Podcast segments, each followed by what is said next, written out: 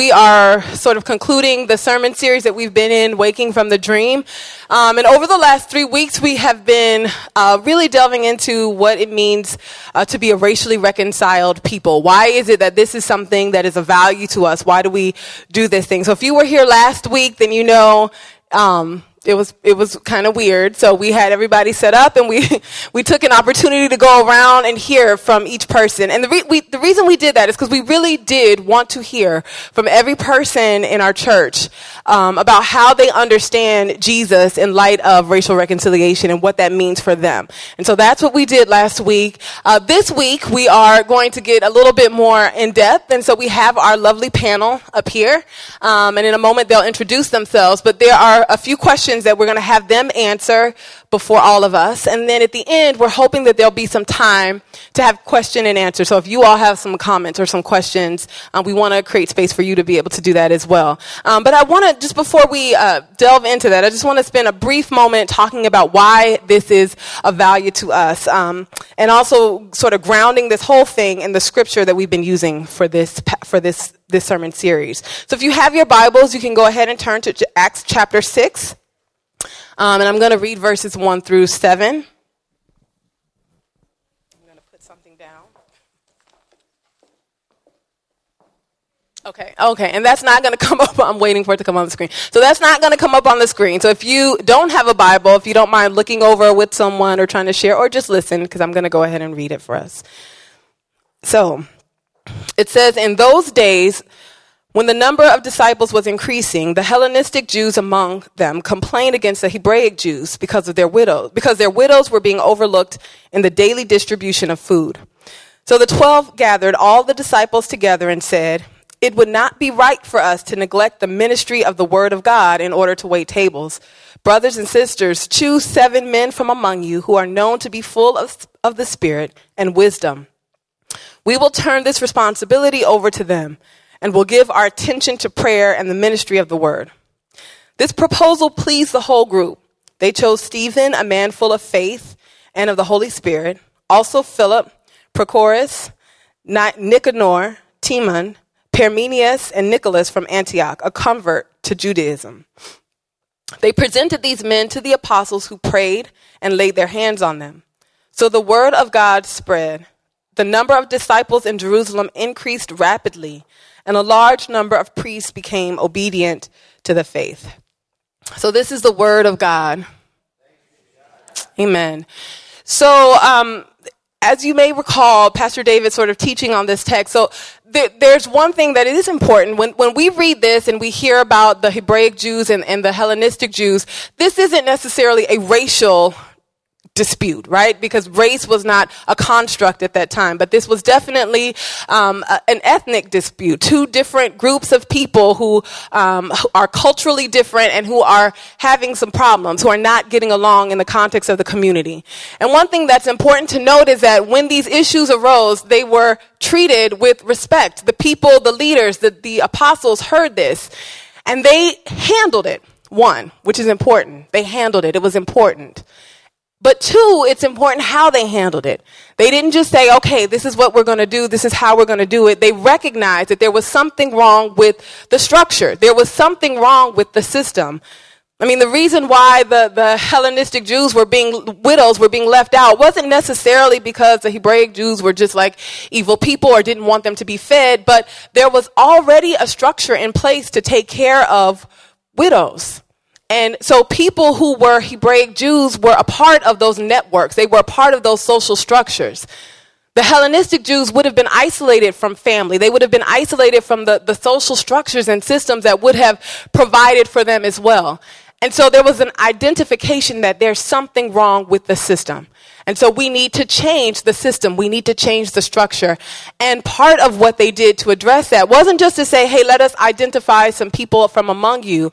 Um, but most scholars agree that the, the, the, names of the folk, we know that the names of the people who were chosen are Hellenistic names, right? These were Greek names. And so more than likely, the people who were empowered to sort of um, implement these changes in structure were people who were from that group that was being oppressed.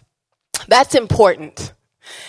It means that even in this time, as, as we say all of the time, and I love uh, Pastor David talks about this a lot when he preaches, that God is a specific God. He cares about the specificity of who we are, right? He came in a specific time, in a specific body, in a specific historical and social moment and context. He cares about that. And so this is further evidence that he cares about that. And so we too should care about these things. And so, what I want to um, just spend a, a, very, very brief moment um, sort of reiterating is why racial reconciliation matters at all. There are a lot of churches, maybe not a whole, whole lot, but there are a number of churches that desire to be multiracial, multi-ethnic churches, right? And you can, you could, if you wanted to, find several churches in Chicago where you can walk in and maybe see a lot of multicolored bodies and faces.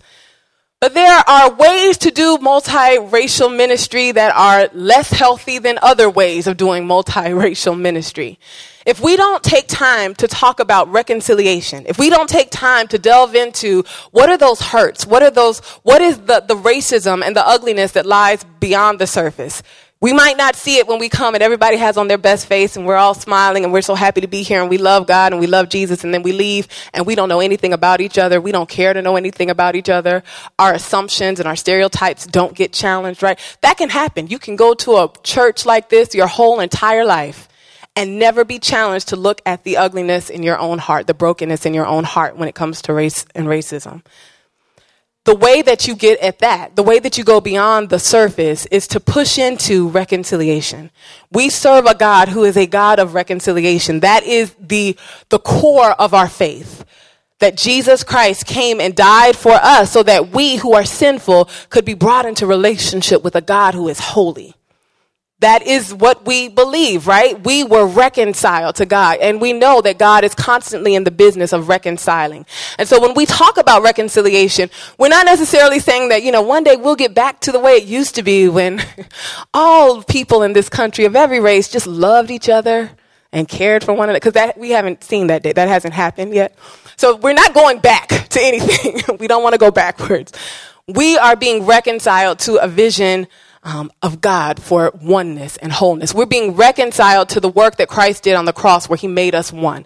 We're being reconciled to something that none of us have ever seen before. but that we know is possible and we know has been done in Christ Jesus through the Holy Spirit. Amen. Amen.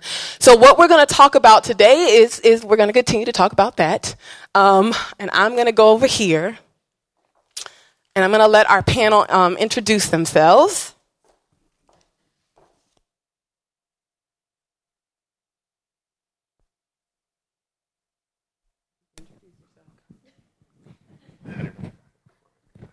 Uh, hello, I'm Aaron.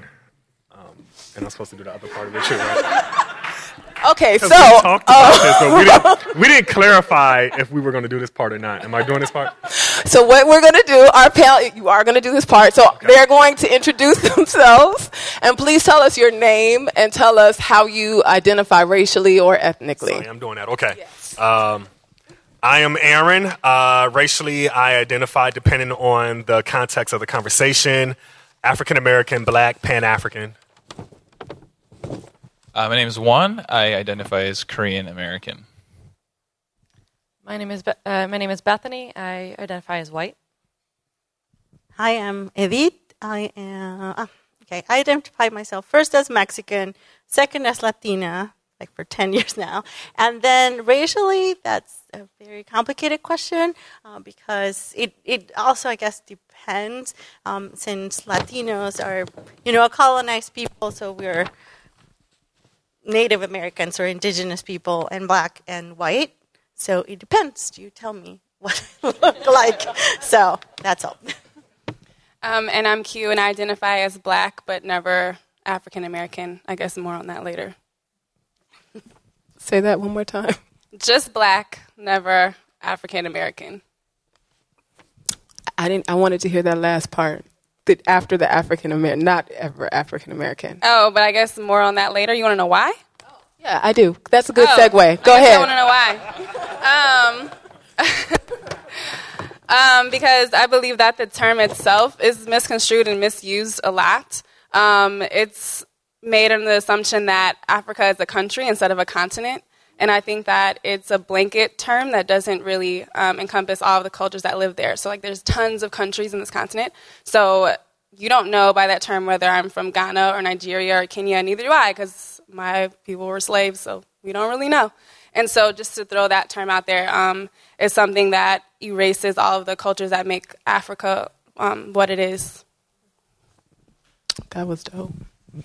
All right, so um, so the first question, and, and um, I want all of you all to answer this question: How does internalized racism impact your view of yourself and other people of your race or ethnicity? One more time. Sorry. Can you answer one more time? Yes. Um, how does internalized racism impact your view of yourself and other people of your race or ethnicity? Um, so internalized racism means that we live in a system that is that was made and created not by us.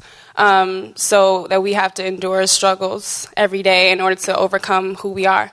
Um, and so by being that, by being black and a woman, um, the struggle of internalized racism is a struggle to understand and love yourself in spite of a message where you're not meant to be loved. Um, so for me, that means embracing terms like black is beautiful, or maybe you've heard the term black girl magic, or um, carefree black person. Um, all of those terms to me bring in a sense of power in a, in a system that um, doesn't really care to see whether I thrive or not. So. I, I, think I want to premise this by saying that I spent most of my formative years in Mexico. So I spent 27 years in Mexico. And I have to say that in that context, my culture, me, like I was celebrated. Um, I never saw, I never thought that Mexican was an insult until I came to this country. And I was told, you know, sort of like, is it okay if I call you Mexican? I'm like, I am Mexican, so it's okay. Um, so, in that sense, um, I think that I have a lot of pride, um, you know, for my culture, and but I do see, and I think being in the U.S. has allowed me to see how um, people in my country, um, and also here, Latinos here, um, and again, I'm just speaking from what I see. I'm not a spokesperson for all Mexicans or all Latinos.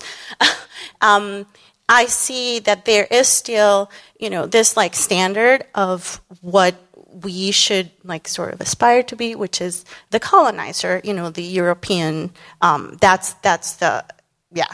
So I think now I I see it more clearly in um, certain expressions in my in my country, um, certain um, just like a tendency to sort of deny our indigenous blood, also our African blood, and try to lean more into our European, you know, background. Um, yeah. So anyway, I have other things, but yeah. Um, my context is, you know, I'm white. I have dominant culture, and so it's always been told to me that I am normal, and everything else is the other or ethnic or something else. Um, and so you you no matter what, however you try. So I, um, you have to be intentional to go against that. Um, you have to be intentionally to notice and to realize, even unintentionally, when am I talking about, oh, this is just normal, when it's really just white culture. And so that's how, you know, um, and I still do it no matter how much you learn and how many cultures you've been in and everything, it's still part of, of this brokenness that is a part of me. And so, and I think that affects um, you know, how it affects others of my of my own race. It affects us hugely um, because we don't get the richness. I think we we see other as as bad or less than, and we lose out dramatically on kingdom. Uh, actually, my answer kind of segues a little bit from Bethany's. This, I think, for me, I experience it mostly as sort of a profound sense of other um, I think for most of my life, I grew up around mostly white people and some Asians. Um, I think for me, it was really trying to blend in.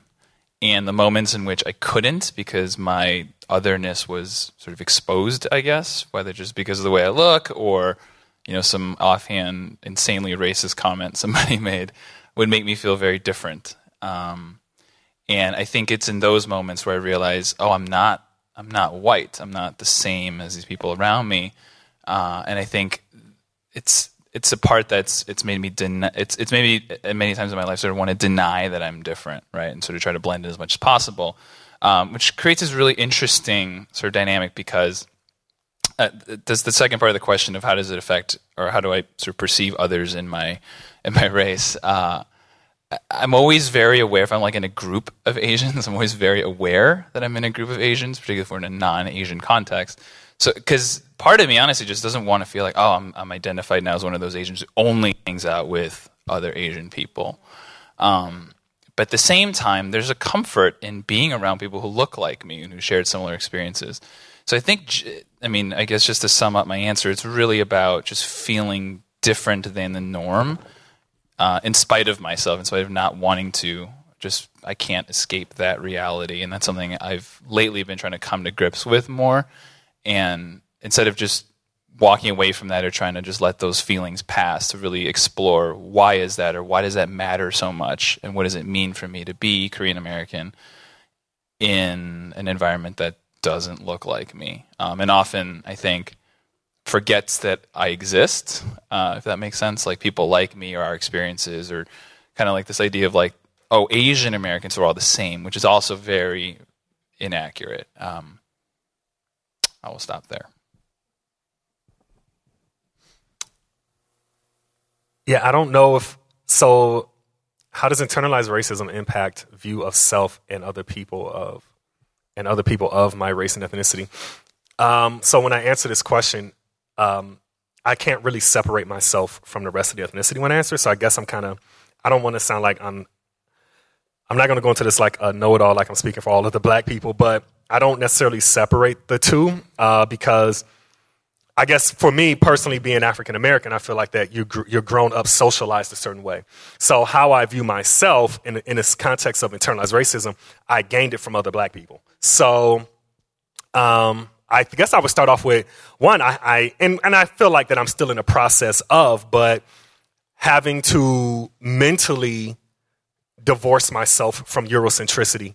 Um, I grew up going to school with white children my whole life. Even if I lived in predominantly black neighborhoods, I got bused to the Midway Airport neighborhood where back in the day was, you know, pretty much Eastern European, Irish, Polish, and all that. And so we were a group of black and Latino kids coming from the east side going to the southwest side.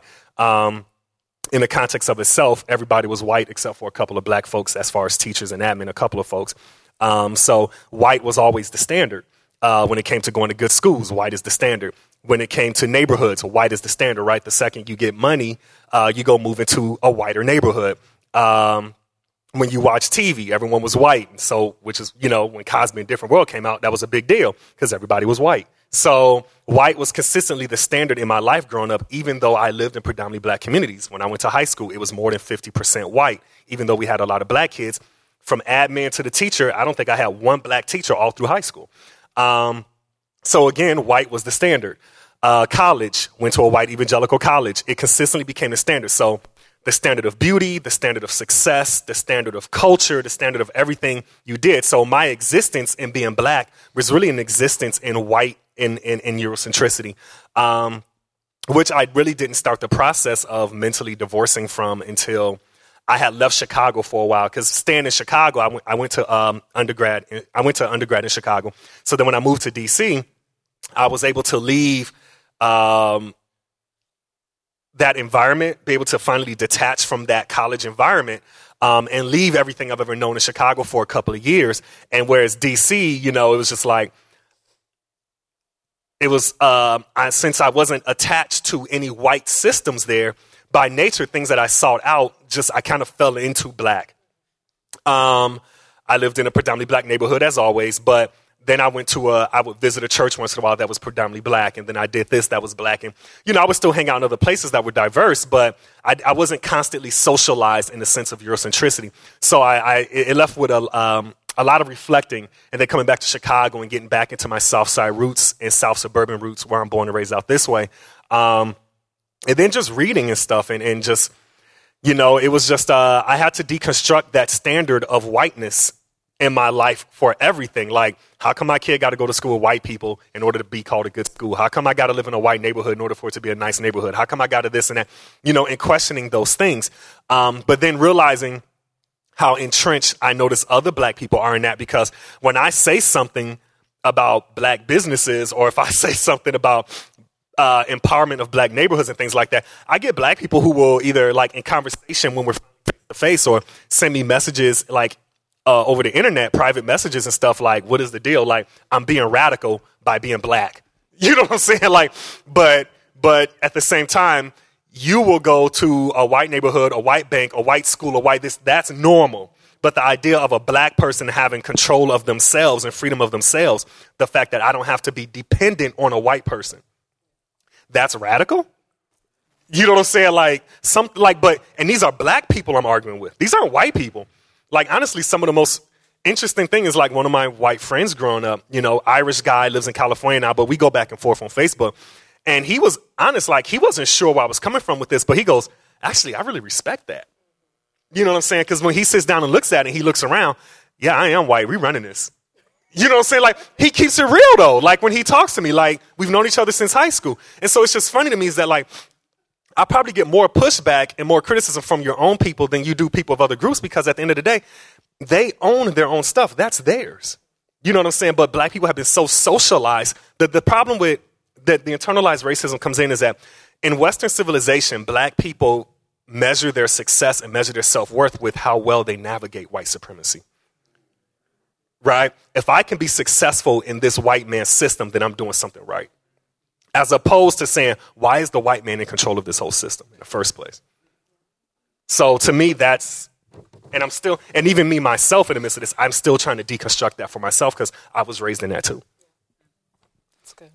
That's good. Thank you. Um, so that's going to lead us to the second question. So, how do you recognize um, the oppression of other minority groups, and what responsibility do you have to address it?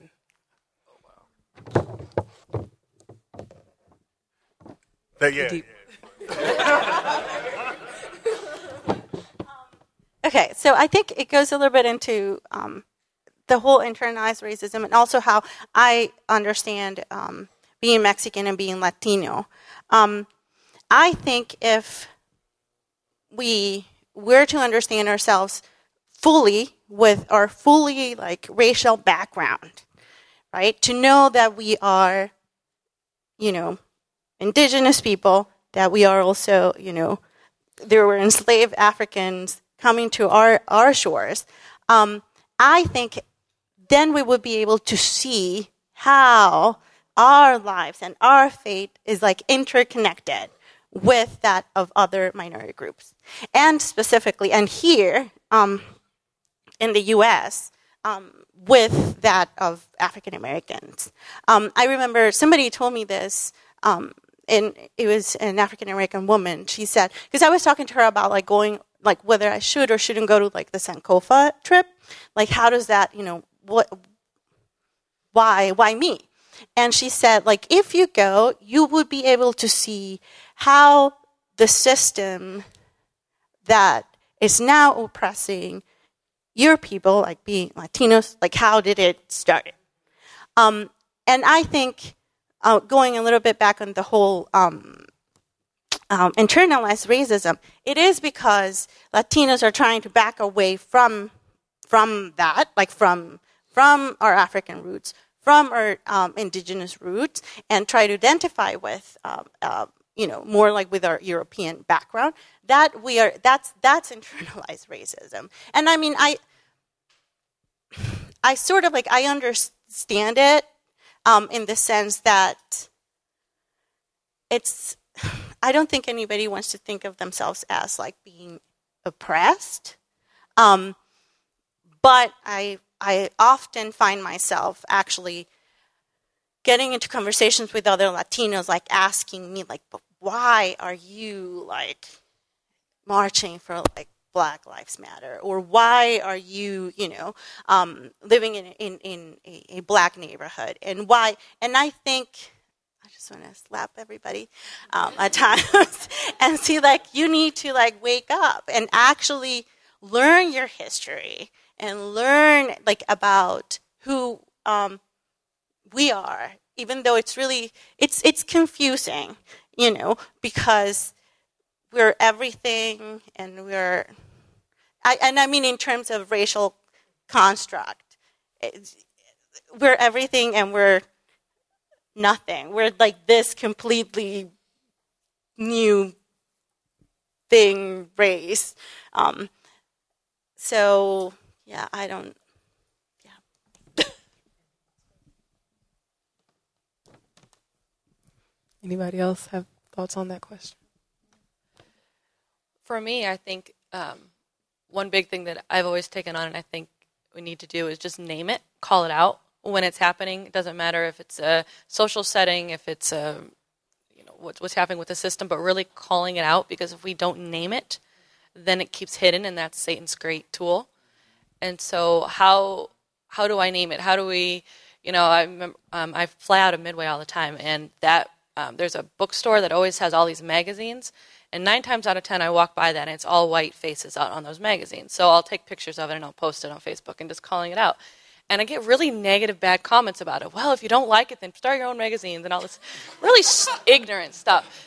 But um, but just the even how aware we, you know, and really pushing my white counterparts of even when they when judging other behavior that is in the news, judging it upon the standard of whiteness and what does that look like? And in school systems you know well that school's like this because well let's look at the school system. What is it actually saying? What's the standard there? So just keep pushing and keep um, calling it out because i think that's i mean that's the very very beginning and you you can't even lament it until you start calling it out Yeah, I think for me, sort of my personal journey, it's, I mean, on one hand, I see it everywhere, right?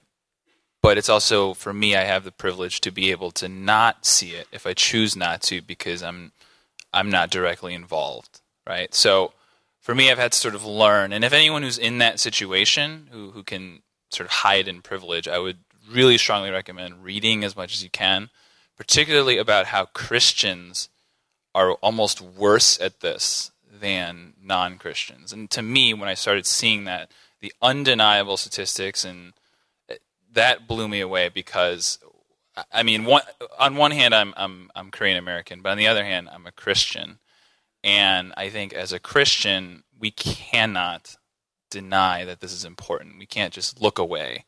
Um, uh, it, it it's just not.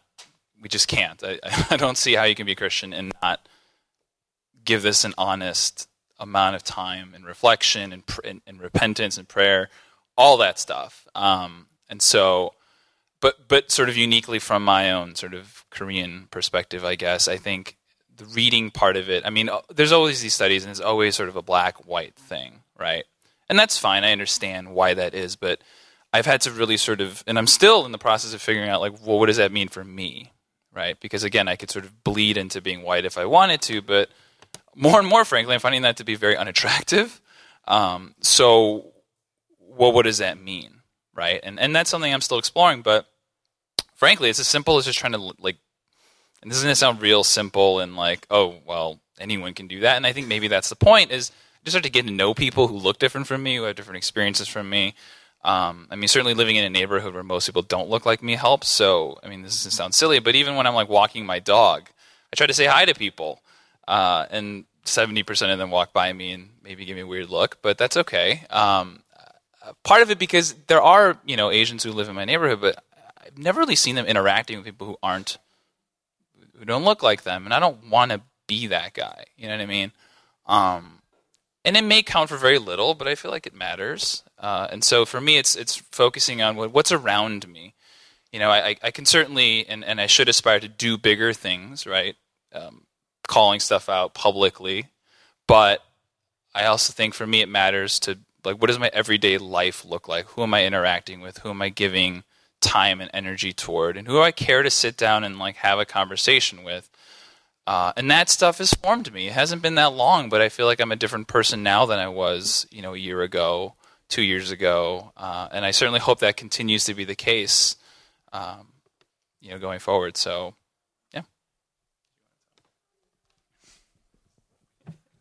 Uh, I guess from my standpoint. I think I'm, I'm only speaking. I'm well, clearly from a personal experience is that because uh, you know, growing up, uh, constantly being the minorities in our schools, uh, you know, I would go to school with Latinos as well, and so by nature, blacks and Latinos, because we were in predominantly white schools and we kept having racial issues, uh, we would always come together a lot, um, and especially from having neighborhoods that were in closer proximity to each other. Um, on our bus rides over. So we spent a lot of time together, and then we end up on a doorstep of white schools and white neighborhoods, and it's like, all right, you ready? We're ready. You know, it's just like, you know, and we go in. Um, so it's just, you know, from me growing up, it's more about, you know, how you speak up for those other races and whatnot. Uh, it's be, being able to point out what it is. Although I do have the mindset, like, I can't, I can't I can always be in support of another race when they're being oppressed and being discriminated against. But my thing is I can't I can't liberate you for you. You know what I'm saying? But I can point it out. And if there needs to be coalitions, we can have coalitions, but you need to liberate yourself. It's your community, it's your culture, those are your people. Um, and so I think that's that's where I am with that. Um, and I think that's where I've always been in that sense. Um, and I feel like we did that in college a lot with like the Black Student Association and LASO, the Latin American Student Association. You know what I'm saying? We would support each other, you know what I'm saying, and respect each other's cultures and, and come out for each other's events and things like that. And, you know, sometimes it is one of those things where, honestly, like when I see something happen to, say, like a South Asian or something happen to uh, a Southeast Asian, someone who's darker, someone who might be from the Caribbean or South America, it's just, you know, sometimes it's kind of like, you know, you kind I, I kind of do look over and I'm just like, you see it? You get it now? So you ready? You know what I'm saying? It's just like, you know, been there, done that. Let's go. Um, and so it's, um, you know, I guess that's that's my mindset and where I'm at now. Like, you have to be able to point it out, but you know, at the same time, at the end of the day, no one's going to actually empower you but you. Got something. Um, I think going back to the question of the first part where it says, how do you recognize the oppression of other minority groups?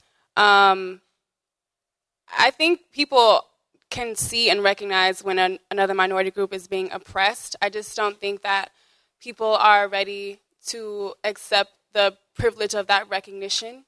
Um, and by that, I mean, in order to recognize that people are being oppressed, you have to recognize and which ways you are not. And sometimes that's really uncomfortable for people um, to recognize. We, we just cannot be afraid of privilege or talking about privilege or even like cringing at the sound of privilege because that's the only way that you recognize that someone else is being oppressed.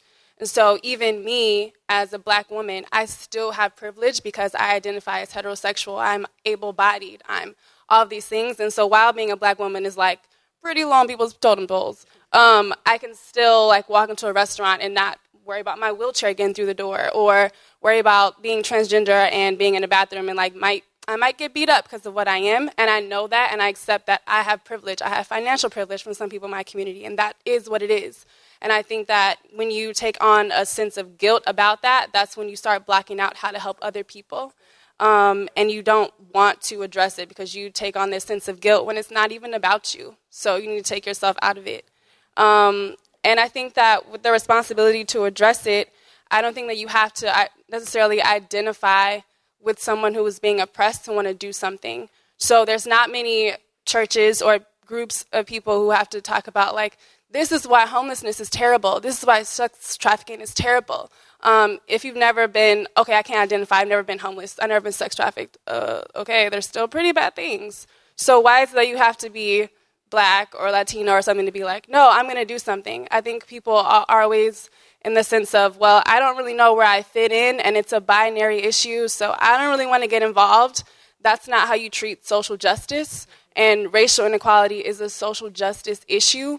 And I think that if you can first know that even by addressing it um, simply with even starting a conversation and um, making sure that your opinions are heard, that's addressing it. Because even if we don't know how to um, fully solve an issue, like I don't know how to solve the issue of homelessness. I don't know how to solve a lot of the drug issues in my community, but I know that they're issues and I know that they need to be resolved in some way. And I don't have to be um, someone directly impacted by that to care.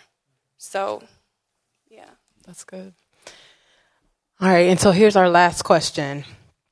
Um, these are good segues because that's a good segue into this last question. So, what roles or tactics to address racial injustice are appropriate and or inappropriate for the church? Um, and an example is uh, so should the church be involved in politics, protesting, or direct advocacy to government officials?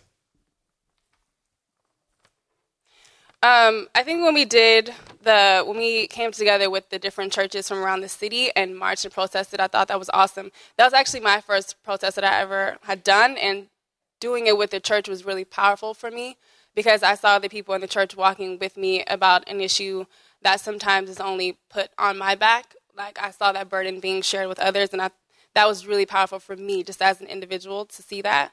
Um, I think when we get into the lanes of um, other you know politics or any other direct advocacy that we have to um, be mindful like of our of our roots and of um, our beliefs and our backgrounds because it would be I think it would be um, amiss to say that we all have the same political backgrounds or that we all have the same political beliefs. And I think that involving each other in um, a blanket push towards um, you know, fighting with the Democrats or fighting with the, with the Republicans or like making sure Anita Alvarez is out of office or whatever else. Um, if everyone doesn't truly believe that, I think that that's okay as long as we get back to the issue of, but what can we do now that the, these people are oppressed? What can we do together?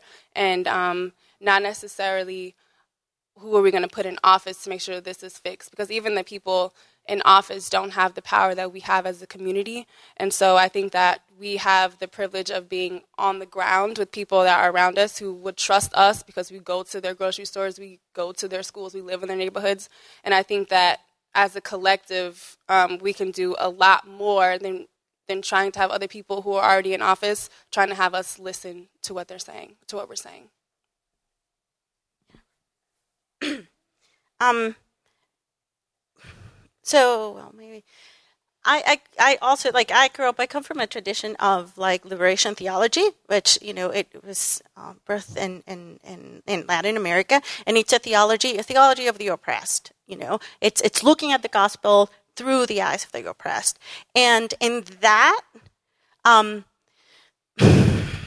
I think um, we like who I you know, I'm grounded in that in liberation theology. I do think that God has a, a preferential, there's uh, a preference for the oppressed and a uh, preference for the poor. Um, specifically, you know, in, in, in, liberation theology, is like we talk a lot of, they talk a lot, uh, theologians about um, preferential option for the poor. And um, in this context, and we're talking about um, racial issues, I think of, and actually of any injustice, I think of Jesus as a liberator, and not only a liberator in the sense of um, just of sin, but on or just not of a spiritual sin, but there's a lot of other sins. There is, um, you know, structurally, it's this is we live in a sinful structure, and um, I do believe that that Jesus and the church has the uh, responsibility to fight against that structure. Um, and uh, Justo Gonzalez, um, um, in a book that is called uh, Mañana, um, it's a theology for like from Latin America, something like that. Um, he actually says, and, and I was um, reading and I like this. He basically says that religion is just conveniently apolitical. Okay, it's it's apolitical, or we say that it's apolitical if, like, the president says, "God bless America," or if uh, you know they pray, pray in Congress, or like they have the what the National Day of Prayer and all of that. That's apolitical. But if a religious leader gets involved in issues of immigration reform, uh, that's political. If you know, if they talk in behalf of um, oppressed like farm workers, oh, that's political. So I think um, religion and the church is only apolitical when it's trying to, it's apolitical when they are supporting the status quo. When the church actually speaks against injustice, then we say that it's, it's political. Um, and um, Oscar Romero, which was a, a priest um, in El Salvador, and he was actually assassinated um, during the civil war in El Salvador. He has like this um, saying, if, if, you allow me, I'm going to read really fast. Um, but this is like in, in a collection of his homilies. Uh, this is something that he says. He says, It is very easy to be servants of the word without disturbing the world. A very spiritualized word, a word without any commitment to history, a word that can sound in any part of the world because it belongs to no part of the world. A word like that that creates no problems, starts no conflicts. What starts conflicts and persecutions, what marks the genuine church, is the word that, burning like the word of the prophets, proclaims and accuses, proclaims to the people God's wonder to be believed and venerated, and accuses of sin those who oppose God's reign, so that they may tear that sin out of their hearts, out of their societies, out of their laws, out of the structures that oppress, that imprison, that violate the rights of God and of humanity. This is the hard service of the word. But God's Spirit goes with the prophet, with the preacher, for he is Christ, who keeps on proclaiming his reign to the people of all times.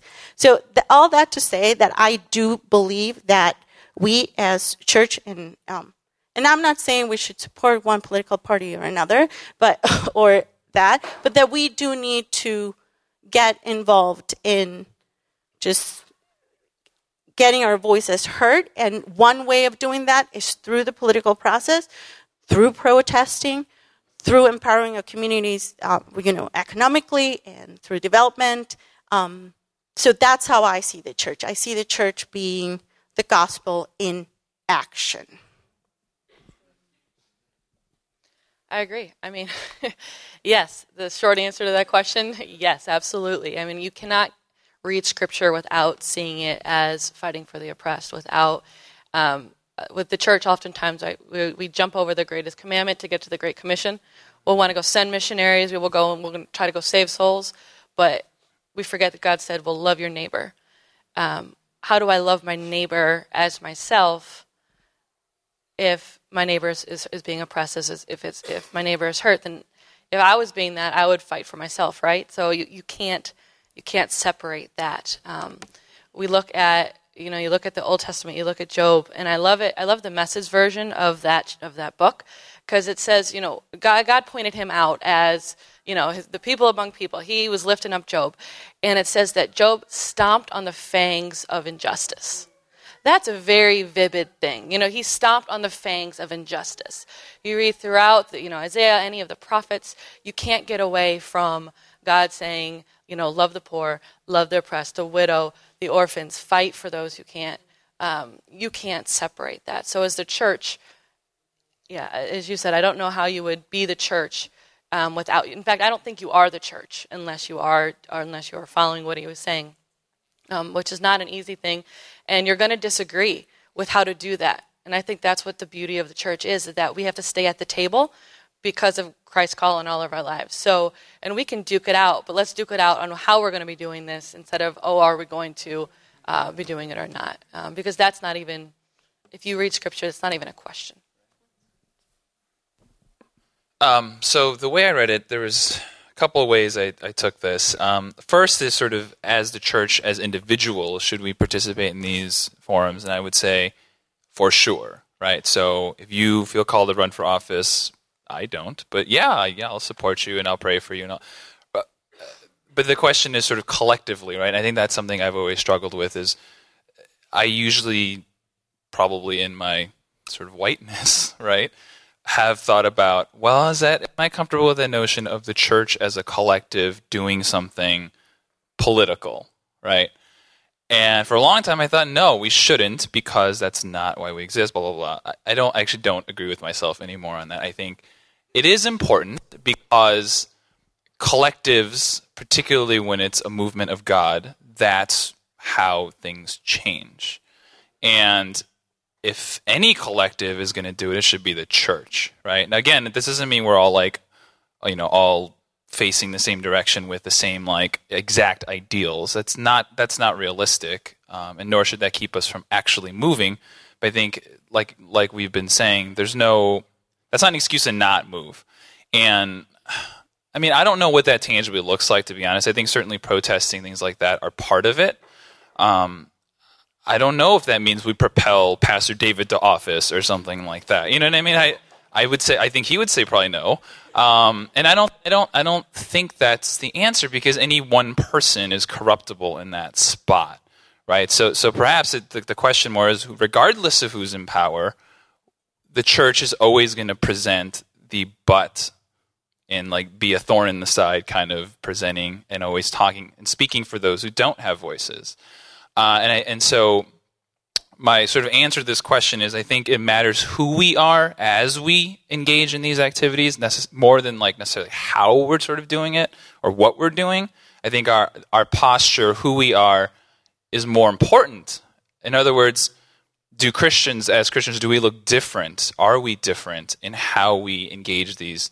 Or are we going to also just get caught up with like throwing stones and you know like oh get rid of this guy and then somehow hope that the next one's going to be better? Because it's not. It's just not. Not this side of jesus coming back. It's you know that just i think that and maybe i'm cynical but i, I don't think any one person's going to fix this for us.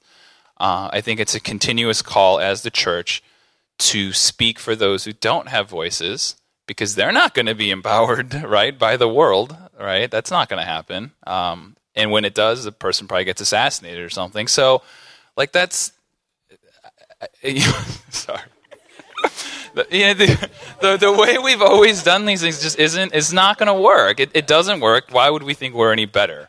I think as a church, it means we, we humbly follow a Christ who did, in fact, get assassinated, right? Um, so we shouldn't expect anything different to happen for us. And and now I'm losing my train of thought. So I'll just stop and say, at yeah, I, I, think this requires a lot of humility, a lot of prayer, more perhaps than it does like where, which direction are my feet going in? How about we let Holy Spirit light our feet, and that's where we spend our time, and then support each other and hold each other accountable when we're called into these really difficult areas. Uh, because, man, it's impossible for any of us to do this on our own, right? Um, that seems like a good place to stop.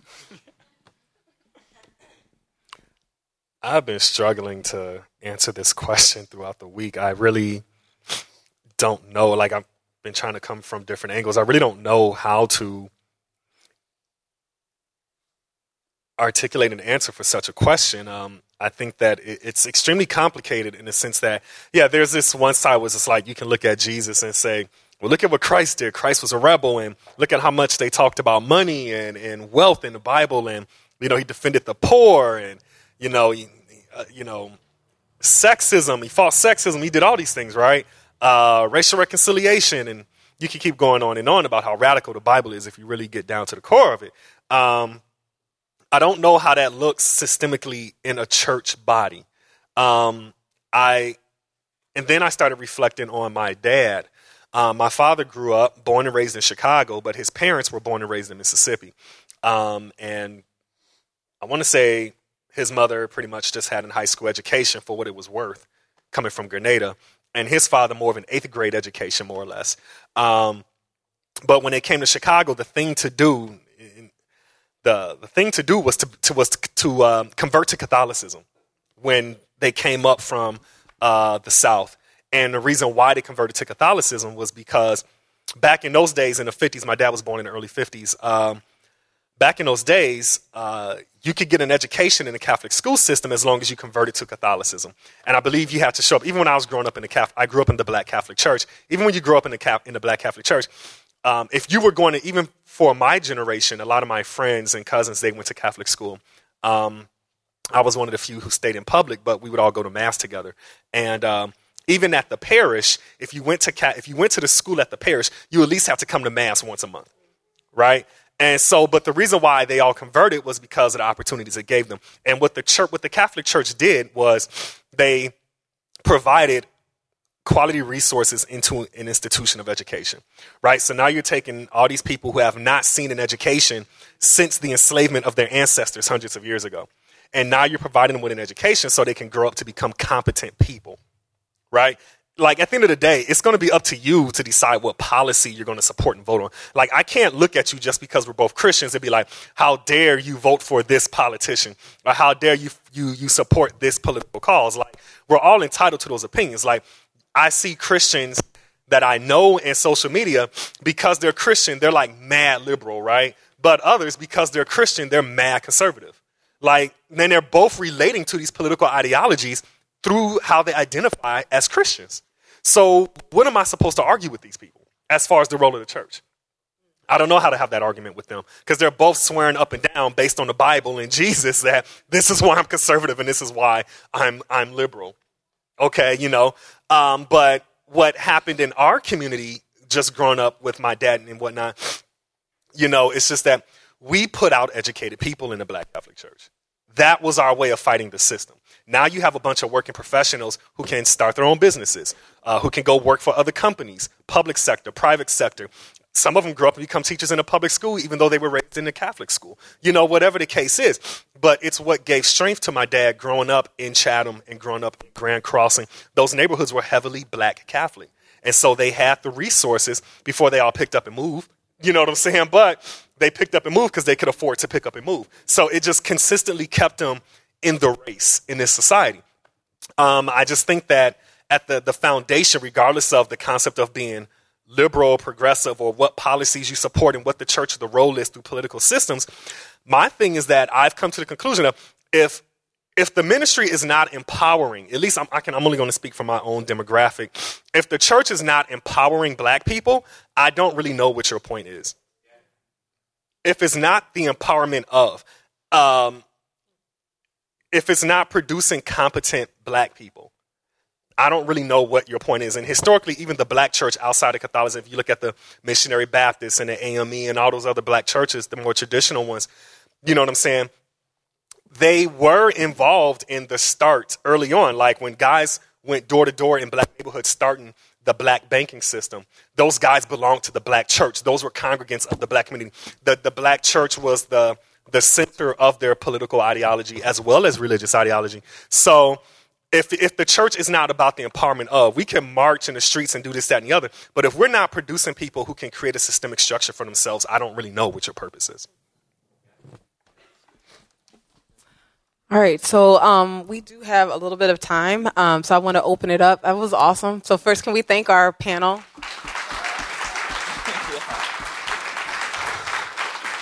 It was really good. So um, I'm gonna just go out. i will be the runner. Um, if you have any questions that you'd like to pose to the panel or any um, comments, this is the time to do so. You can just raise your hand and I'll come to you.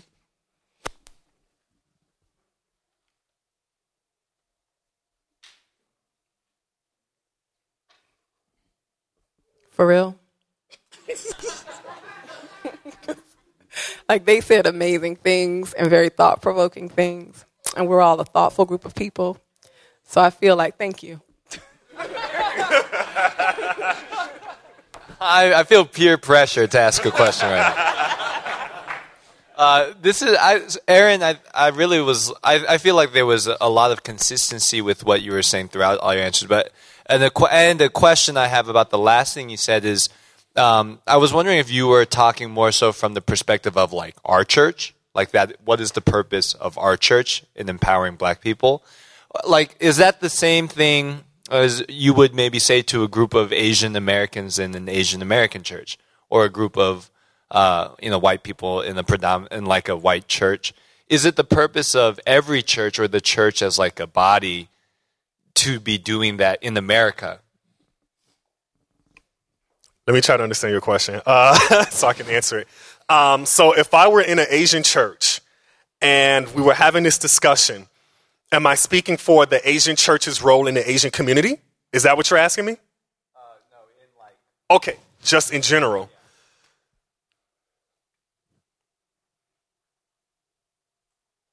You know, that's very interesting because in my mind, I revert back to what role is the Asian church playing for the Asian community. Um, so now, what role would the, because I mean, firmly, clearly, I'm the type to believe that Asian church clearly needs to have a role in the Asian community. And if it's not empowering Asian people, then we need to question this Asian church here. But now if you look outside the walls of their own ethnicity, their own culture, right? Like what role do they play as Christians, as, as members of the body of Christ to the rest of the world? Um, I think there needs to be a, a, type of respect that the church has. Like one thing that I think is missing in its concept of when people start talking racial rec- reconciliation is respect, respect for other demographics, other people, other communities. Um, and it's like I stated before, like we would get together with the Latinos and be like, let's go do this, right? So yeah, I would have to say, where's the Asian church when it's time to go do this, right? You know what I'm saying? Because eventually they're going to come for you too. And then when they come for you, I'm gonna be standing outside like I told you so. You know what I'm saying? Because I'm I'm petty like that. And so, you know what I'm saying? So um, it's just kind of like you know that, right? So it's just like, yeah, where is the Asian church when it comes to that to that to that relationship and that aspect? Like, are you going to be standing next to these other other groups of people who are defending those who are discriminated against consistently and oppressed? Because I mean, if you look at the history of Asian Americans, especially those who have been in this country for a long time on the West Coast coming from California, that history is not very sweet, right? Like, there's a lot going on there for them. Uh, so we've all experienced historically as communities discrimination and oppression one way or the other. Um, and I don't recall too many times you've overcome that oppression, regardless of how pro Asian you are, regardless of how pro black or pro Latin. I don't ever recall, I can't really pin, pinpoint. Like I say, the liberation is up to yourself, but no one has truly ever made any progress by themselves. Right? There ha- the coalition is somewhere where you're working with someone. So all churches need to have that. But at the same time, I think my issue in answering that question is also, like what Juan said earlier, the church is some of the worst at this right? Uh, we're talking about the role of the church, but some of the most racist people in this country, the institution of, and no offense, the institution of the white church, right? Like white Christians are the ones who enslaved the Africans, right? The white Christians are the ones who made laws that said just because the African is a Christian don't mean you can free him now. Like you're going to stay a slave, right? The most oppressive people historically in this country came from a Christian background. So what is the role of the church in that when the role of the church is the problem in the first place? At least in the context of this country, right?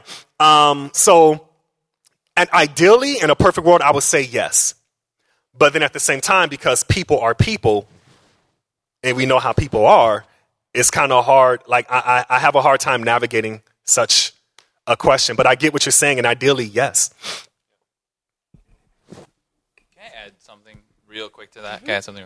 I, I think whether it's like a predominantly monocultural, whatever, I think there needs to be an understanding of the history of the land that we live in. Mm-hmm. Um, I think there's a there's a tendency to sort of be like, well, I you know, I I'm Asian American or I'm Korean American, so this, I'm only going to pay attention to that history. I think we need to pay attention to the larger history. And I think some others have mentioned this because uh, just a, just read it just a little bit, and you'll just see, wow, this is some supremely messed up stuff, you know. And, and this isn't unique to U.S. history. This is sort of human history where there's groups that oppress others in significant and dehumanizing ways that we just choose to not think about. But in the not thinking about it, we lose the that's the reason we need to resist it. Because what like you said whether it happens now or later it's going to happen. We can't live in this like pollyanna world where we think oh we'll be just fine. We'll we'll figure it out. We'll overcome this or it doesn't work that way. And i think if we if we deny the history that we're a part of then we can forget that like this is a pattern and something that we need to respond to. And in the awareness of wow this happened to you know this group of people and it's it's still impacting the way things are now like it's it's you start drawing those lines and you see okay yeah this this this needs to be responded to even if i wasn't again a part of that equation. I should interject myself into it because this is this matters on a human level especially for christians so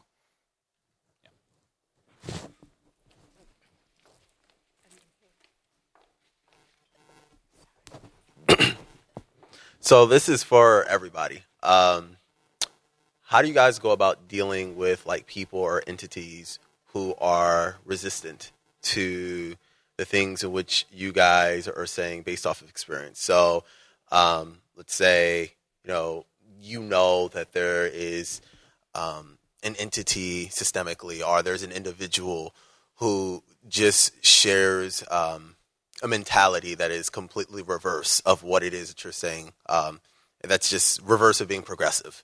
And you know that that entity or that individual is just kind of stuck in their way. But yet, let's say that that individual is a friend, or you know somebody who you're close to, or that entity is something you know you work for or associated it with by you know I don't know maybe by an organization that you're a part of or whatever. How do you guys go about dealing with that?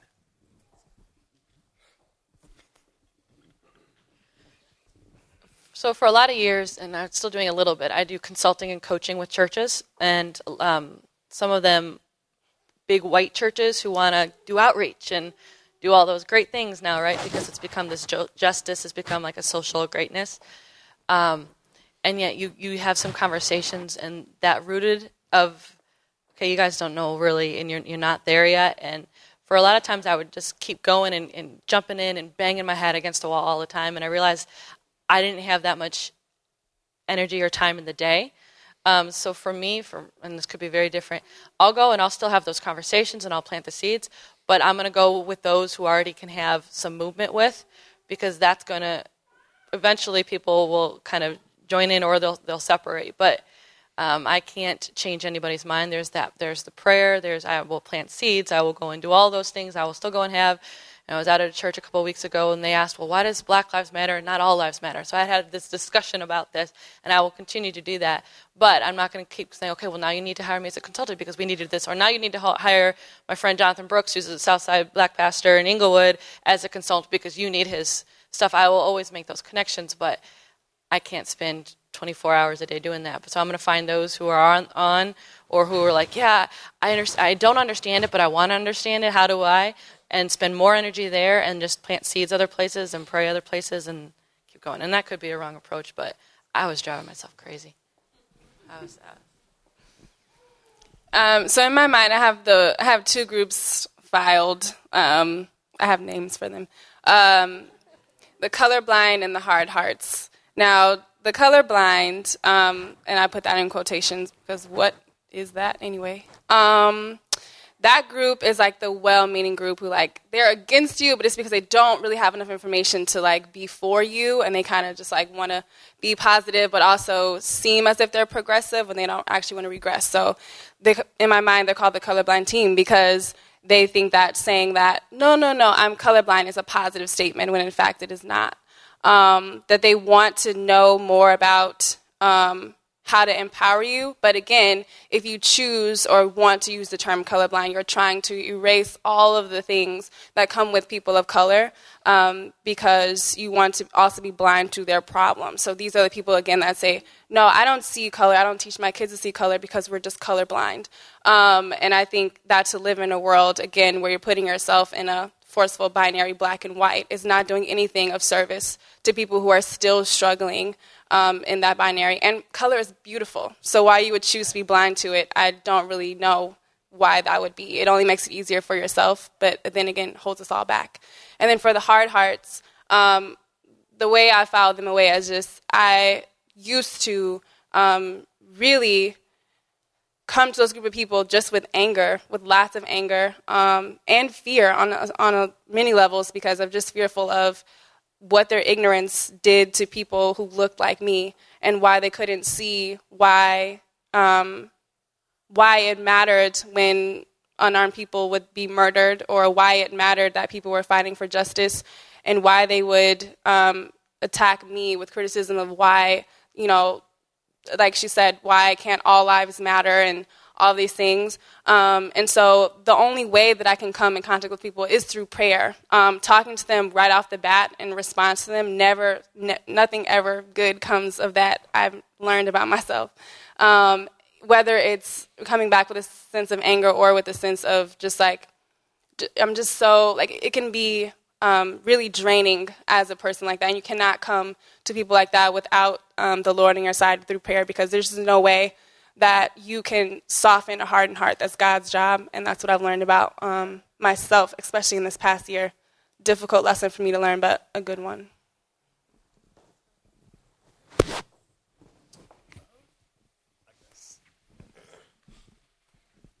Um, to answer your question, to the best of my ability to answer your question, um, I find myself arguing with people all the time, and um, whether it's in person or social media, I just argue with people I've been arguing since I was a child. Um, And, you know, but then it does get to a certain point where you're like, man, I'm in my 30s. I am tired of arguing with people. Um, you just get to a point where, like, I, my method these days, I mean, I might still argue once in a while if someone tries to challenge me, but I just got to get to a point in life now where I just, I just live like I'm just going to do me. Like, honestly, like, I, can't, I ain't got time to be worried about you. You know what I'm saying? Like, because the reality is this, is that, like, you know, it's interesting is that, and I'm not trying to sound hopeless, but it's so funny because, like, the Bible makes references to the fact that poverty is not going to go away sin is not going to go away, right? You just have to keep working, right? That, that, but, that, but the essence in itself of injustice will not go away, right? Racism is not going to go away, even if it manifests itself in another form 50 years from now, right? It's not going to go away. So I'm not going to sit here and waste my time arguing with you. I'm just going to go ahead and keep on working and doing me, you know, and living by that example. And, you know, if I ever become a family man and have children of my own, you know, I'm big on socializing. Like I've learned this concept from this guy on the internet, the concept of socializing. I'm going to socialize my children to think and live a certain way, right? My friends are who who hang out with me and are around me. We talk. They see my my militant black books laying on a coffee table. So then they start asking questions out of amusement. But then they walk away like, oh, you know, like they start thinking about that, you know, and sometimes they change certain aspects of their habit. Like you just have to live and other people see what you're doing. And honestly, I'm be honest with you. I think a lot of people are bandwagon riders. Like, if you get enough momentum going, they'll just start doing it too. People ride bandwagons. Like, people talk to me about race and integration all the time, and I'm like, no matter what you say, most black people will always live around other black people. It's the way the country is designed. So no matter what you try to argue with me around about integration, they're going to live around each other consistently. Other people are going to sell their homes and move away from you consistently because that sin is never truly going to go away. So while I'm over here doing my work and investing in my neighborhood and my people, you're going to end up realizing that actually investing in black people is cool. And then you're going to finally invest in black people. You're going to jump on that bandwagon. That's my mentality. Um, I got a lot of questions, but we'll start with um, politics because uh, I, I, like politics, and so um, the role of the church in helping the poor has been uh, evolving and very obvious. Um, and the deeper I understand social justice uh, advocates, the more I, the less I see systematic empowerment uh, thrusts into politics, i.e., p- distinct pathways that the church uh, helps individuals go into politics. Uh, can can you speak to um, your opinion of whether or not the church should specifically uh, help organize and develop leaders uh, as a Esther to go into politics uh, in the U.S.? Then I have a follow up question. I won't. I won't be long with this one. I definitely want to hear other people speak real quick, but since the mic was already in my hand. Um, okay, so this is the thing, and I'm not trying to put people on blast, right? But unless I'm misinterpreting your, let me know if I'm misinterpreting your question. But I'm trying not to put people on blast here. Um, there's a particular. Okay, let's talk about some of these churches out here now in the black community, right? Um, let's put politics into play here. Let's talk about Governor Rauner. And where Governor Rauner was running for governor, and how many of these black pastors who have made themselves political entities are running around with a multi billion dollar white man who is racist and classist and who is a total hypocrite when his daughter went to a unionized public school on the north side of Chicago but hates unions and then wants to privatize everything, stripping unions, right? And then here go these black pastors courting this man around their congregations, their neighborhoods. This is what politics has this is what has become of politics in the black church being this this political engine right like we can put all these leaders uh, and then i can think of another church whose pastor i won't name was involved in a questionable real estate deal um, a couple of years ago so he can get his hands on a charter school right so you know what i'm saying it's just, it was, and he was doing some backdoor stuff with the mayor but then when it hit the press all of a sudden he lost the charter school the deal don't go through this that and the other like when people start vying for a certain type of power in our society. It's just like whether you're in the church or you're not, you're not free from corruption. Right? You're not free from, you will sell your own people out in a second. Like, I don't talk about black empowerment and, and, and political structures in the church and this, that, and the other for the sake of black righteousness. I talk about it because You need to have ownership of yourself and systemic sh- structures. At the end of the day, if you ain't nothing, you ain't never gonna be nothing. When I say that in your mentality of the type of person you are as far as being corrupt, right? If you're dirty, you dirty. Every group of people, demographic or religion, they got dirty people. And it's just a matter of who's in power or not. So I think we have to be careful of the church producing these leaders. I think that, and I think that's why I always went back to my father's upbringing. Their church was never interested in producing leaders, right?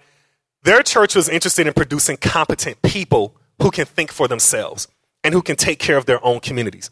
Now, who you're going to vote for and who you're going to put into a particular position of power, that's up to you, but you're educated and now you can make an informed decision for yourself. But to actually take specific people and talk about leadership and put them here and there and the other, you know, next thing you know, I mean, I'm sorry, I was a history major in college. I can go back to Constantine you know what I'm saying? I don't know if church and politics should be going hand in hand. Next thing you know, some guy who who became the head of something is rewriting his own Bible and telling you what to do in church. So I don't I don't I don't know if that's really a very safe thing to do or an accurate thing to do. You know, and Democrat or Republican in politics, you know, at least coming from a black perspective, living in Chicago, you know, ain't neither one of them worth nothing. You know what I'm saying? Like if Democrat was all that special and we got all these black pe- black pastors from churches who took offices in Democrat congressions and aldermen and this, that, and the other, you know, you could go to Boston, Chicago, Detroit. These are all heavily Democratic areas where you got church leaders involved in politics. They turn out to be no different from the rest of these politicians. And black people are still running around with bummed out neighborhoods and they're poor. You know, so what difference does it really make? Okay, so not so not to debate with you, but I'm coming from the scripture, right? So the, our scripture for today, we have a situation in which the uh, social uh, structure, infrastructure, was akin to the church structure, and you had the leaders uh, recognize that we need to pick individuals specifically to create a new structure by which people can thrive from a social uh, justice understanding. Therefore, and so if we draw that out to the U.S., we've unfortunately separated church and state. And so now we have the church now reluctant. So the people who actually get it in terms of social justice have been reluctant to do what our scripture has done in terms of putting people into the system uh, such that they can create a socially justified or justice uh, oriented infrastructure. And so that's why I posed the question because it's our reluctance as a church body to create and put people into place that has allowed the seculars who proclaim the gospel to be empowered to uh, perpetuate the corrupt system. If that makes sense. No, I completely get what you're saying. And, and, and it was very, because like even when we went across that scripture um, at church, you know, I thought about that same thing. That question's crossed my mind too. I definitely get where you're coming from in that. Um, and, but, you know, I still had questions about that scripture because, in one aspect, you know, we're looking at the church body, right? In that scripture, there was an issue within a church community, a community of believers who already knew each other, right? So they're handling their own affairs within their own body, right? They weren't talking about, at that time, the rest of civilization. And they weren't running for political offices in that situation. You had a group of people in, within their own family saying, hey, I feel neglected in this form right? What's going to be done about this? And then this was their solution. And all the Hellenistic uh, Jews, the ones who felt marginalized within their own family, they ended up standing up to become those leaders. Um, now, the thing is, is that it didn't step, that didn't go outside the church, right? That stayed within the church body. Um, I think that the concept of what we talk about all the time is that the purpose of the kingdom is to reflect something that the world isn't reflecting right? So they were reflecting something that the rest of the world wasn't going to reflect around them. Um, now, but now we're talking about, at least my understanding of your question is, now we're talking about going out into the rest of the world. Now we're talking about stepping outside of the kingdom, right? And even within that, I just, the way that these political structures are formed, like I say, we have pastors from these churches who they stand up for the black community or they'll stand up for the Latino community and they stand up for the working class and they stand up for the working poor. And they go into political office, but they're still in political office playing, playing the game. They're playing ball. Like they've all succumbed to that. Um, and that's why I think sometimes, just my opinion, and like I get where you're coming from, but once you step outside of the standards that are set for your ministry, your kingdom. Once you step outside of that, when you step into secular politics in the United States, you're not playing by those rules anymore. You're not living by those standards within that system anymore. First off, you're representing a lot of people who aren't even Christian and don't care nothing about Christianity. You have to appease those people. You know what I'm saying? You're appeasing corporate executives. You're, you're appeasing all these other titans out here, and you're trying to stay in office. So that's why I think, like, I'm not saying that the church should or shouldn't be separate from from the state or whatever the case is. But when you got a bunch of people where their existence is constantly basically following around this pastor or following around this deacon who's like, I'm gonna go represent us in Congress, but then he gets to Congress and he's just like the last guy who was in Congress. Like it's the same old thing. It's it's it's it's, it's the same wheel. It's the same structure, as opposed to producing competent people who can just stand up and challenge the structure themselves. That's all I'm saying. So like I get where you're coming from because I think about that too. And I can't really 100% come up with an answer for it. But just from what I'm seeing in the world is all is all the only way I can answer it. All right, so we're going to take um, one more question and then wrap it up. um, I think you know, having worked in journalism and politics, I think having seen like the stuff that happens in politics, Anthony, currently with the campaign finance process being what it is, there's it's just not happening. I think you're just going to see what um, Aaron is talking about. Like, there's it's people are go- going to be corrupted no matter what because you have to play the game in order to get elected, and then you have to keep playing the game to stay elected. You know, so. Uh, so, so my question is exactly tied to that. So, I am quite depressed about the country and the world. You know, I'm quite um, hopeless about where things are headed.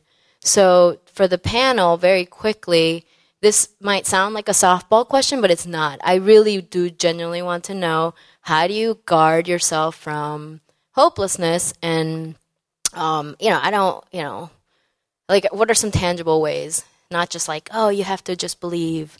I don't want to hear that, you know, like what are some things that you do to um, remind yourself or to practice hope? I don't know.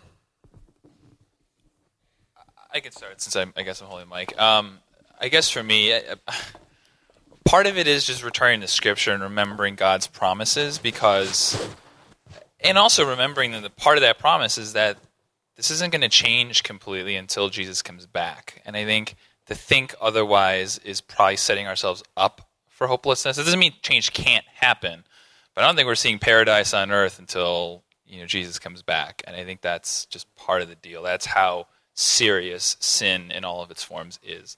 So I think remembering that um, helps me to remember the difference I can make is in the people who I, who are in my life on a regular basis, and to make sure I'm not disengaging from those relationships, and that I'm I'm being as intentional and as present as I possibly can be to the people God's called me to, be them my you know community group or my church or my coworkers or my neighbors to not neglect those people who God's put in front of me for the sake of something bigger that I can't touch, but that's pissing me off because it's it seems broken. And it is.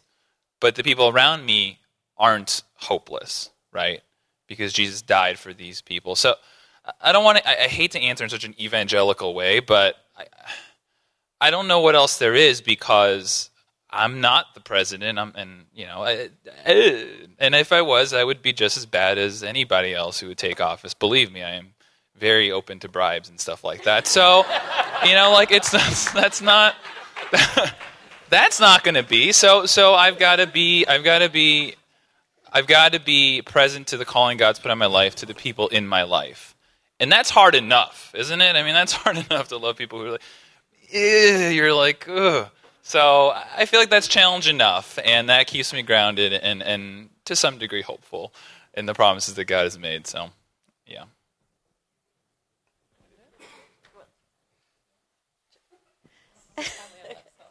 okay. Um, how do I guard myself? I was just thinking I'd stop watching the news for a while. Um, because it just gets me mad. Um, I think, and maybe this is sort of like a cop out, but like lately, um, especially because I feel that there's um, and specifically the environment um, towards like immigrants and like the immigrant community, and it's not good. Um, and um, I think, I think I've choose to not engage as much with people who I think may have a certain feeling towards immigrants, towards Mexicans, towards um, you know the refugees and all that. Um, right now, like that's what I choose to do, to just um, surround myself with like-minded people. And um, at that, that at times that means that I sort of like shut down certain conversations because I just and in, in a way, like sort of like Aaron said, like right now I just don't have time to argue with you because it's just I can't. Um, I don't know if that's best thing to do, but I think that at times that's what I need to do to just keep myself from getting even more hopeless than what I already feel.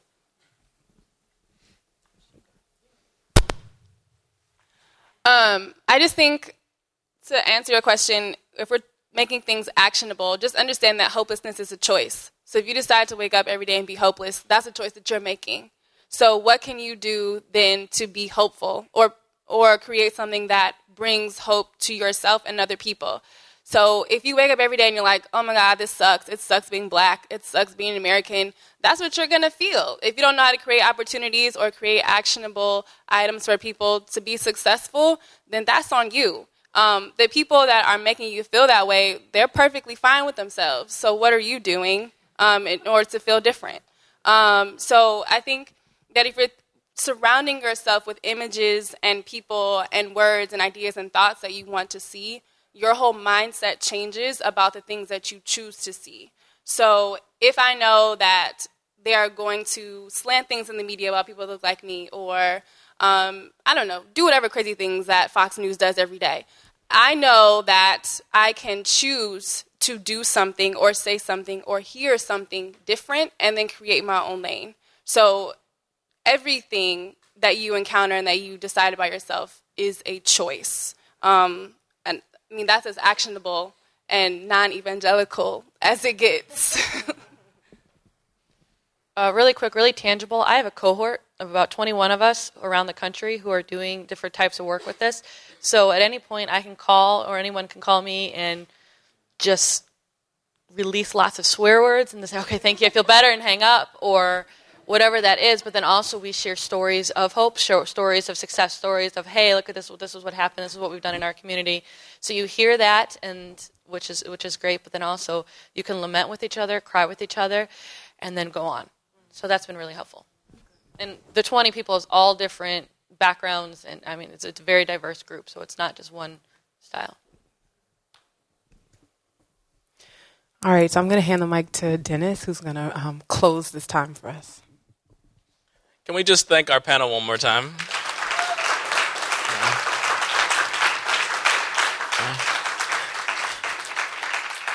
And also thank Michelle for, for moderating. Thank you. It was uh, the hope in having this panel uh, that, as several of the panelists said, that you are having these conversations, that you are seeing, that you're pointing out. And uh, I also hope that as the panelists were talking, that you saw things in each of them that you could identify with. Um, they, there were definitely some commonalities between them. There were definitely some differences, but I hope that you could see something in each of them that you could identify with. And as much as anything else, uh, the goal of this entire series was to begin to give us a language, a common language, to discuss these things with each other, so that you can talk about hope and you can talk about uh, gentrification, you can talk about privilege um, from a common understanding of what those things mean. So uh, we are also hoping that you are using your uh, community groups to have extended conversations. We're not meeting this week for community groups, we are going to be meeting the following week to continue this conversation. So I'm hoping that you can think about these things on your own and then bring what you're learning to coffee table discussions, to to uh, community groups, to any interactions that you're having with uh, with other members of the church or other friends that you are discussing these things, that you're formulating your ideas around injustice, around race, around racism, and then sharing those things with other people to to as the the Bible says in lots of songs I find cheesy, uh, talk about ironing, sharpening iron.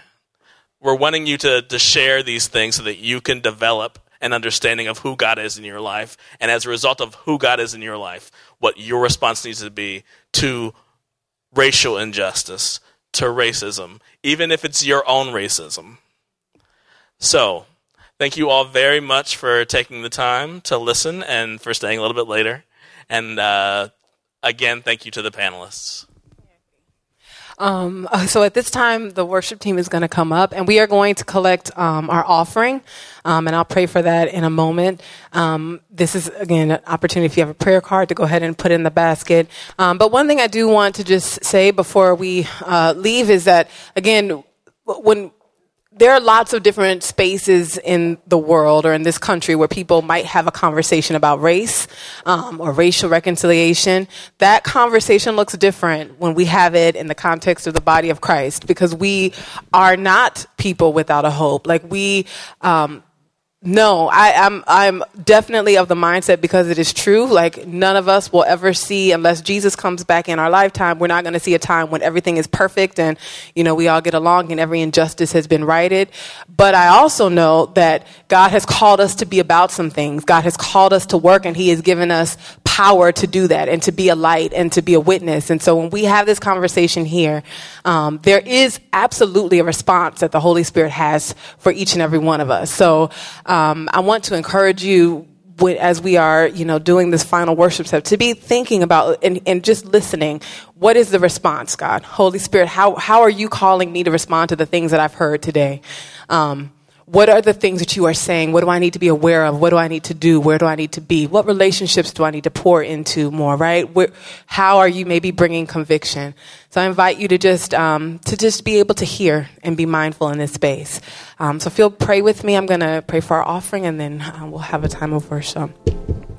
God, I, I, I, thank you again for um, the men and for the women who spoke today, um, and for every question that was asked in the congregation, and for every every word you were speaking to people who may not have said a word.